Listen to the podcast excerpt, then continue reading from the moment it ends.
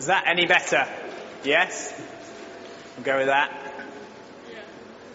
Hey, because it's Easter Sunday, do you know, we celebrate Jesus is alive every day, don't we? But, you know, it is Easter Sunday and um, if you're from another nation, just remind me, let me know how you say Jesus is alive. Just in Farsi, how do you say Jesus is alive? Okay. Uh, in Tigrinya, is there any Tigrinyan speakers in? Brilliant, Ben. Excellent. Uh, oh, uh, Portuguese, I guess, is it? Go for it, Jay. Brilliant. Excellent. Any others? Korean? Mandarin? Chinese? Anyone? Young? Go on. Amen. Yeah. Any other language? Any other languages in? Kurdish. Okay, Turkish. Brilliant. Excellent, Mohammed. Any others? Oh, Dedawai.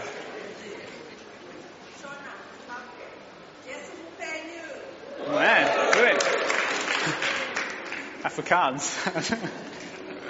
He's eating too many chocolates. Many. Kurdish. Brilliant. Excellent. Any others? I don't want to leave any out. Ah, Freddie. Right.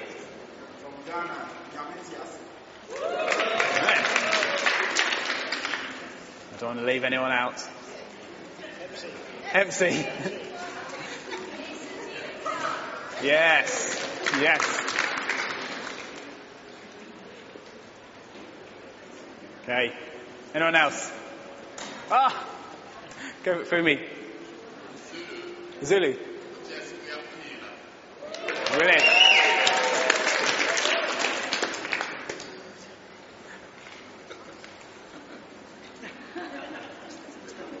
Oh, uh, Andy. Brilliant. Afrikaans. Thank you. Right. I'll do. Speak now or forever hold your peace. right.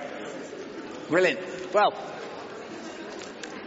unsurprisingly this morning, we're going to be focusing on one of the accounts of the resurrection. And so if you've got a Bible, you can open it to John 20, and we're going to be reading from verse 1. But don't worry if you haven't, we have it on the screen.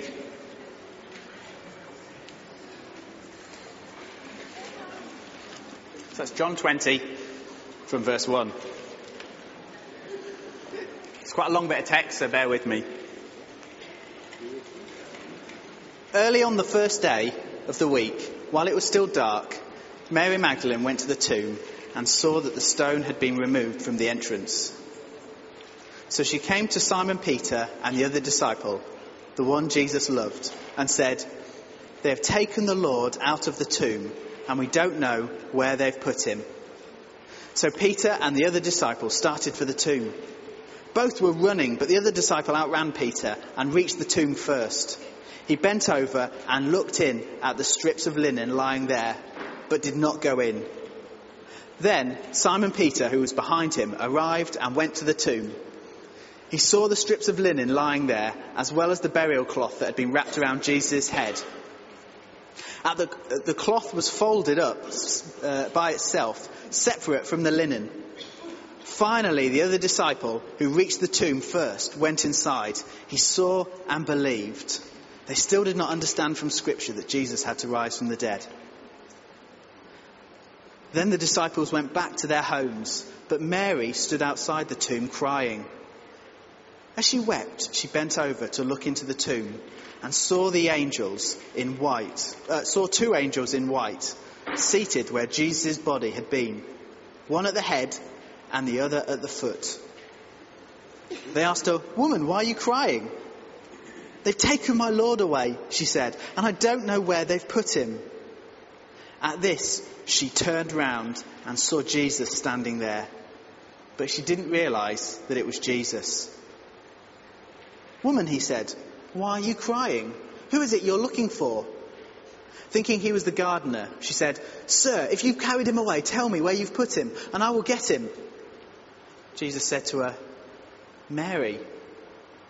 She turned towards him and cried out in Aramaic, Rabboni, which means teacher. Jesus said, Don't hold on to me, for I've not yet returned to the Father. Go instead to my brothers and tell them, I am returning to my Father and your Father, to my God and your God. Mary Magdalene went to the disciples with the news, I've seen the Lord. And she told him that he had said these things to her. There was an interesting article this week uh, in the Spectator magazine. Not that I often read the Spectator magazine, I'm not that clever, uh, but I just saw it on, on, the internet. I thought, you know, that's such an interesting article. It's the type of thing I'm sure Mike reads, picks up the Spectator, don't you, every week? I'm sure does, as Jackie laughs. Anyway, there's an article about Easter in the Spectator this week, and uh, the journalist said this. It's Easter, not Christmas, that makes Christianity such a radical religion. In a world where we're invited to worship strength and power, the symbol of churchgoers is a man on the cross, defeated, despised, and rejected. And then he goes on to say the story of Easter is one of pain as well as joy. The worst suffering before the greatest jubilation. If you're not a believer, there's no story which has more to say about hope and despair, about the hope and despair of being human. If you are, it's the most important event in history. That's amazing. That's not from a Christian magazine or anything like that. But that is so, so true. So this morning we're looking at three ways the resurrection changes everything. Hope, uh, sorry, truth, satisfaction, and hope.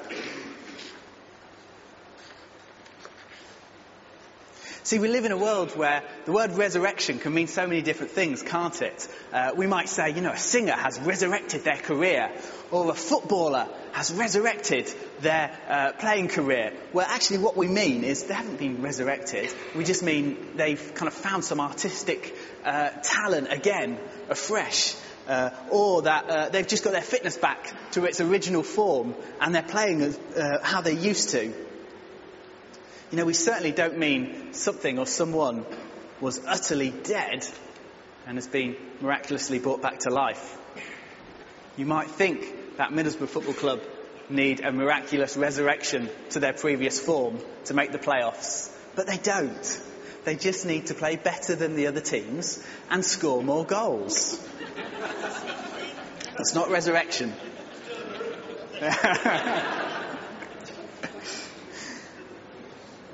And you know, in our modern thinking, we can have certain reactions to the resurrection, certain reactions to what we've just read.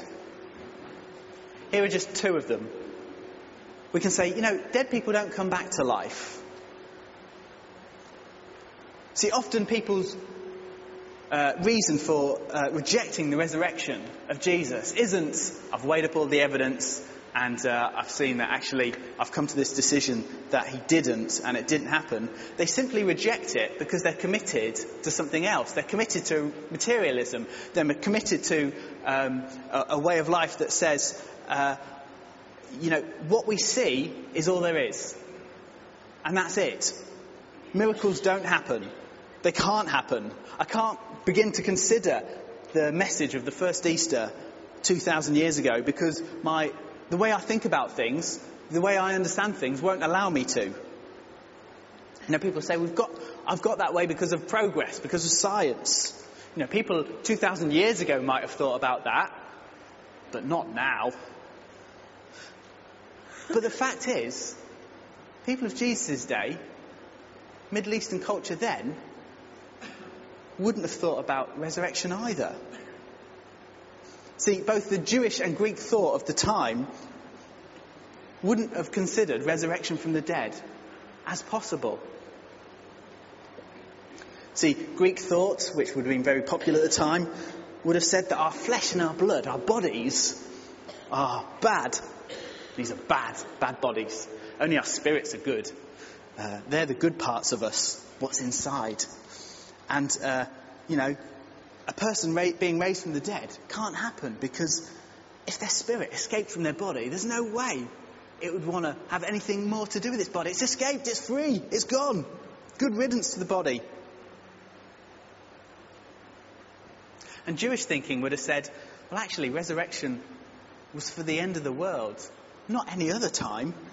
They had no concept of it happening any time before that.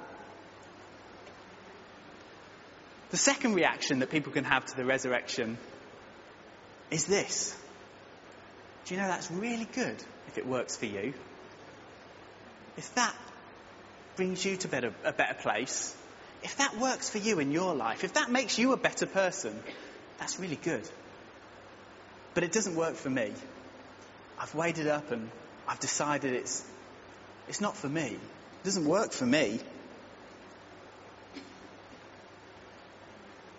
See, it's not like the first, the first reaction, things, things can't happen. It's very much like, no, no, I decide what the truth is. The line of truth gets decided in here, in me. And uh, if it doesn't suit me, if it doesn't please me, if it doesn't work with my life, well, then I, I reject it.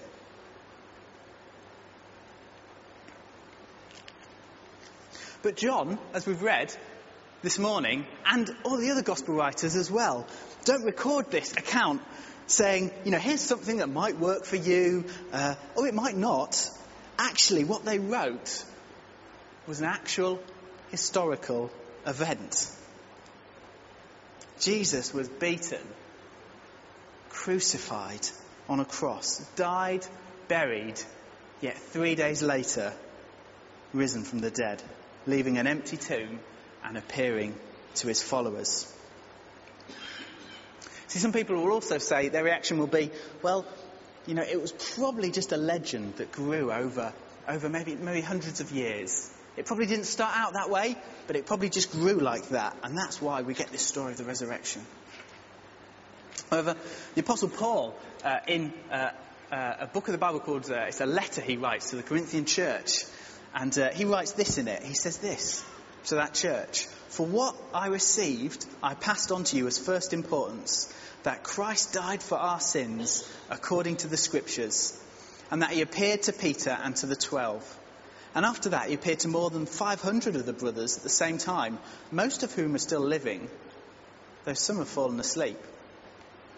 See, clever scholars put that letter as being written between about 50 and 60 AD. That's only about 20 years after Jesus' death. So the idea that the resurrection story just kind of built and grew and grew over many, many years doesn't hold water. There hadn't been time. In fact, Paul says in that letter that, as I've read, he appeared to 500, more than 500 people. Most of them are still alive. He's basically saying, do you know, you can go and ask them. They're still alive. You can go and find them and ask them about Jesus. See, if the resurrection is true, then the events of that first Easter are rooted in human history, in our history. And that means if Jesus is raised from the dead, it completely changes all we think about what he said and what he did. In fact, we're challenged to believe all he said about himself, who he was, who he is. God in the flesh, God come to earth the God man inviting us back to the Heavenly Father. I remember growing up as a teenager. I still remember that. It wasn't too long. I remember growing up uh, in a Christian family. And we went to church. We hung around uh, uh, church settings. Do you know, I acted like the son of a church family. I acted like I thought I should act.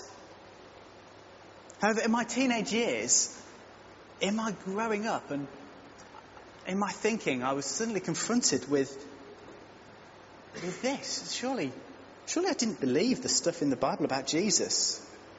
I could believe in a God in heaven who loved me most of the time. But a man that claimed to be God,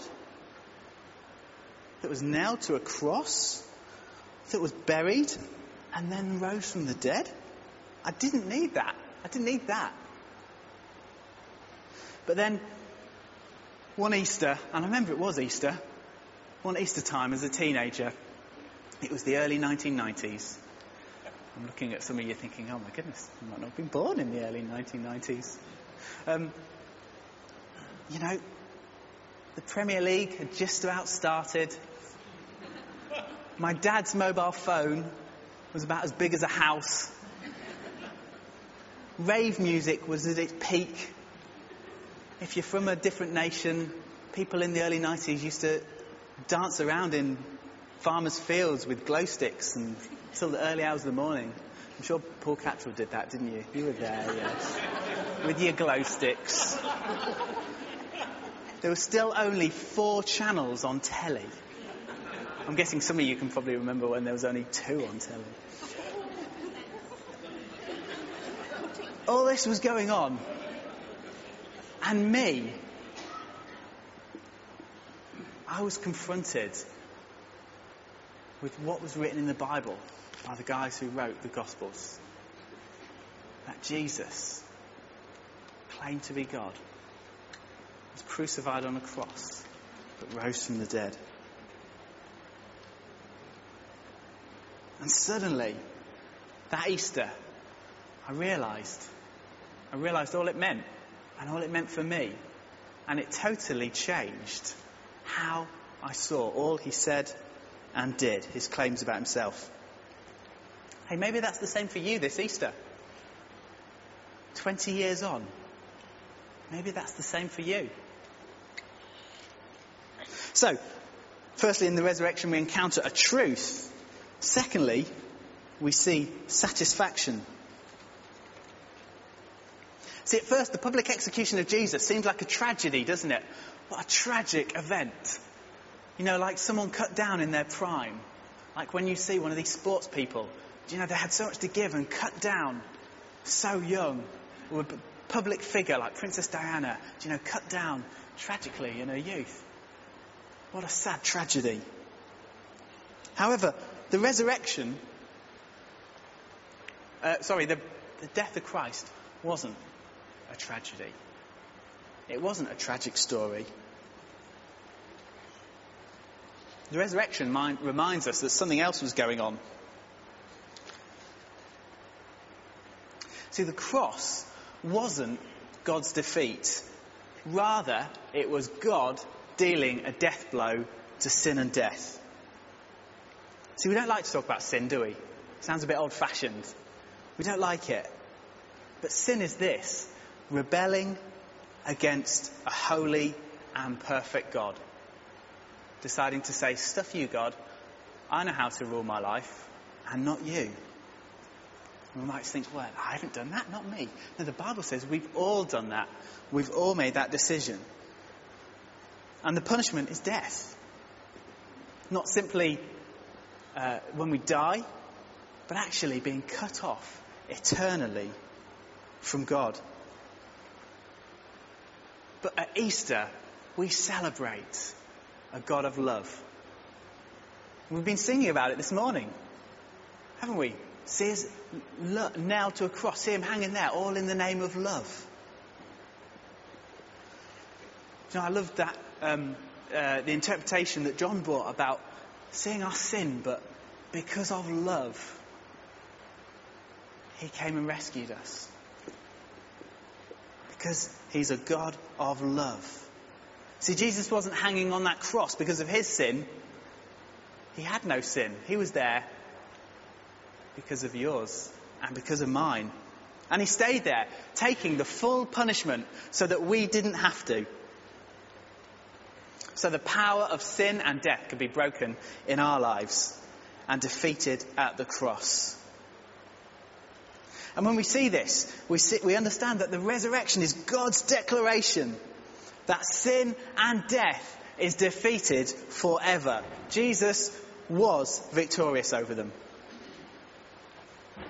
See, people often misunderstand Christianity. They think, okay, it's about uh, meaning going to church, attending religious things, reading the Bible, praying regularly, being a morally good person.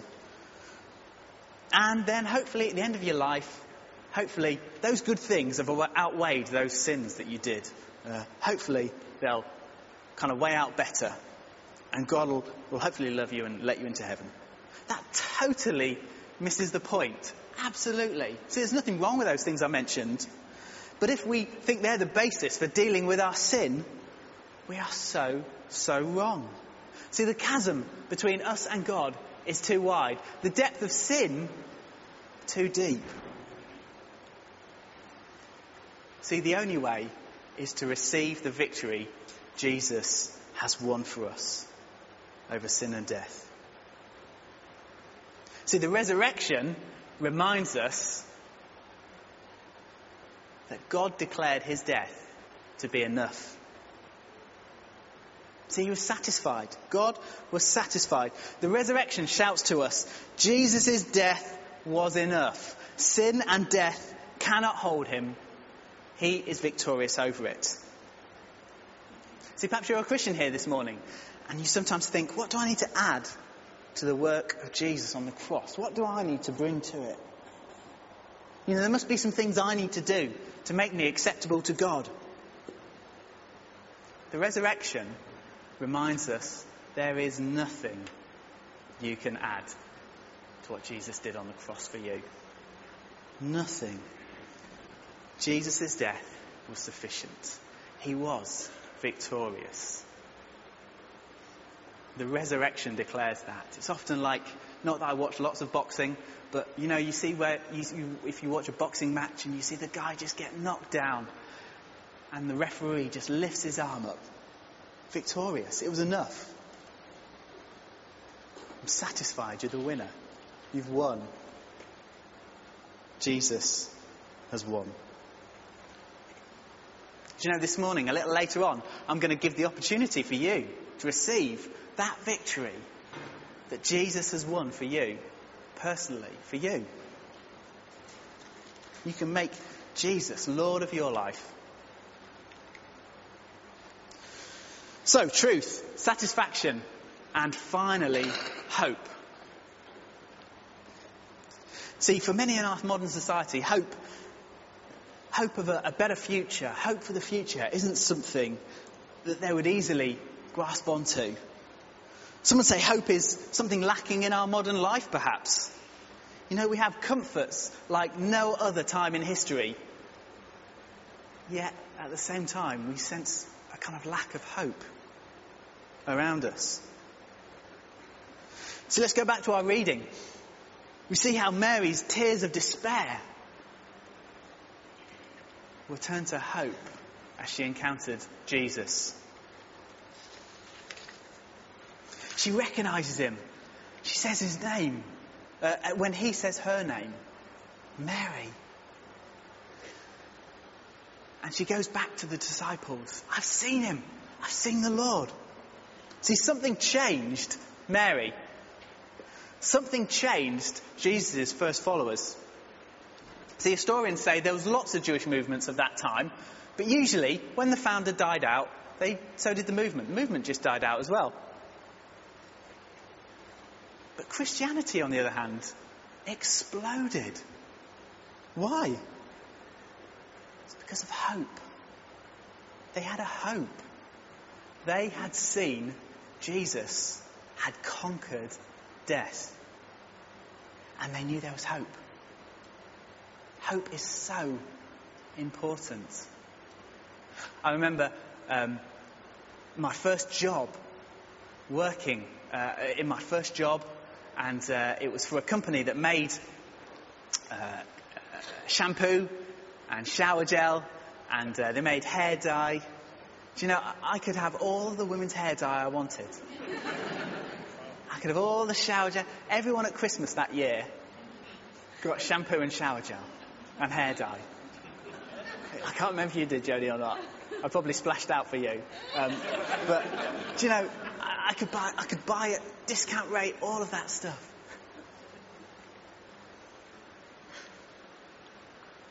But it was not long since uh, I hadn't met Jodie. I'd met her a few months before that, before working in this job. And uh, for all the, the cheap cosmetic products. Actually, there were long days and there were new challenges and I really, really felt out of my depth. But I knew that if on that weekend I was going to get to see Jodie, do you know there was hope? Oh, don't ah.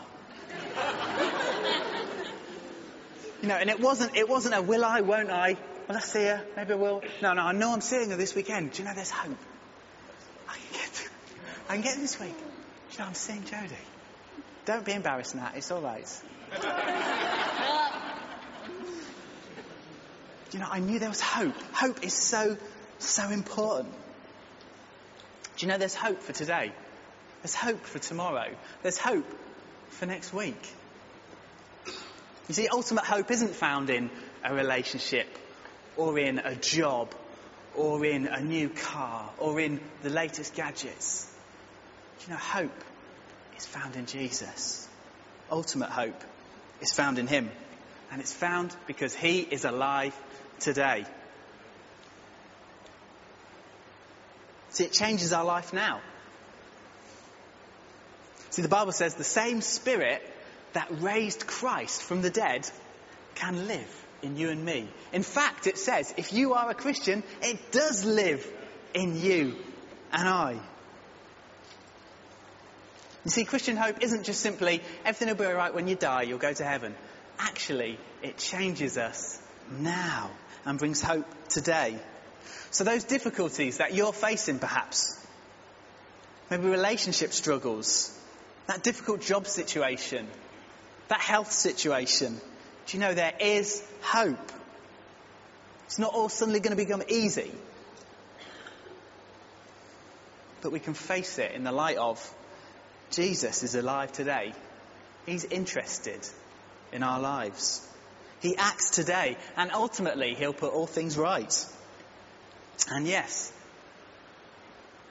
there is the hope of one day, as Jesus was resurrected from the dead, one day, so will you and I, for those who believe in Him. See, one famous Christian author puts it like this how can you be totally sure when you look at the horrible stuff that has happened in your life and out in the world that someday God is going to make it all right? How can you not just hope so, but be absolutely sure that in spite of your own failures, God loves you and will never let you go? How can you know that when you face death, it is not the end? Only if you know that Jesus rose from the dead, and therefore, so will you. So, the resurrection changes everything truth, satisfaction, hope. Oh, look, I've still got an hour. You said 12 o'clock, didn't you? Excellent. I want to finish with this. You, might have seen in the news a few months ago, they discovered the lost grave of King Richard III, an old 15th century king who they knew died in, in a battle. They kind of had a rough idea of perhaps where he was buried. And they found him under a car park in Leicester. And they did some DNA tests and other things and said, you know, this is Richard III. This is him. This is that 15th century king that died in battle. And we found him. And there's a big debate about where his bones should be buried. Should they be buried in Leicester, where he died? Should they be buried up here in York? Because that's where he, he loved York and they say he wanted to be buried there or something like that. So they're having this argument about where should he be buried. But do you know, whilst they're arguing over where he should be buried, no one is saying, you know, I'm going to give my life to following this king. I will base my life on his words and his actions. Why? Because he's dead. He's dead. But do you know, this Jesus, who is King of all, is alive today. There are no bones to argue about, and he is worth giving your life to. You can know him today. You can know this risen Jesus in your life. You can know that God the Father is satisfied with his victory over sin and death. And know the hope that he brings. But you know, this is something you need to accept. This is something you need to put your. You know, you need to make a decision. I'm going to follow this Jesus. I'm going to choose to follow him. It's an act of faith, but it's faith in a person.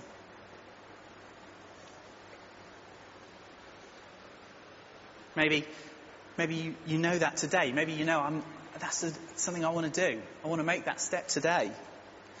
In a minute, as I've, after I've prayed for all of us, I'm going to pray a prayer and you can just repeat it in your heart. And say, do you know, Jesus, I'm making a step towards you. I'm wanting to invite you into my life to be my Saviour, to be my Lord. Why don't we uh, just pray for a little bit? I just want us to come before this risen Jesus. Thank you, Lord. Thank you, Jesus, that death could not hold you. You're alive today, alive and ruling, and by your Spirit, you're here. you're here amongst us. And your resurrection power is available to us. Thank you that we can know because of the resurrection, we're set free. There's no condemnation. We're made yours. Sin and death is dealt with. And we are brought into your family. Thank you. Thank you. Thank you, your resurrection power is available to us today. Thank you for those difficult circumstances we're in, whatever they might be. You know, if you're in difficult circumstances, if there's things in your life, you know, I need to know a sense of resurrection power. Jesus in power in my life. Just bring those to Him now. He's here.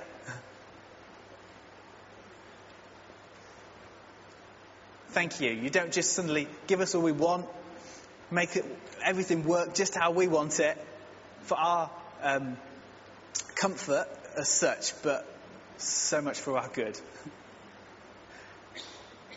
and you love us. And as we see you, the risen Jesus, we're changed. And everything is put into focus. Because you're alive today. Thank you. Maybe you are at that point where you just want to just want to give your life to Jesus as we've been talking and uh, singing. You just sense that I want to I want to make that decision to follow him. Well, I'm going to pray a prayer and you can pray it as well in your heart after I've said the words. This is between you and God. Lord Jesus, I'm sorry for the things I've done wrong in my life. Lord, please forgive me. I turn away from, from those things I've done wrong. Thank you that you died on the cross for me so that I could be forgiven and set free. Thank you, you had victory over sin and death. Thank you that you've risen and you offer me forgiveness and the sure and certain hope to be in my life. And thank you, you promise to be with me forever. Thank you, Lord. Amen. Amen.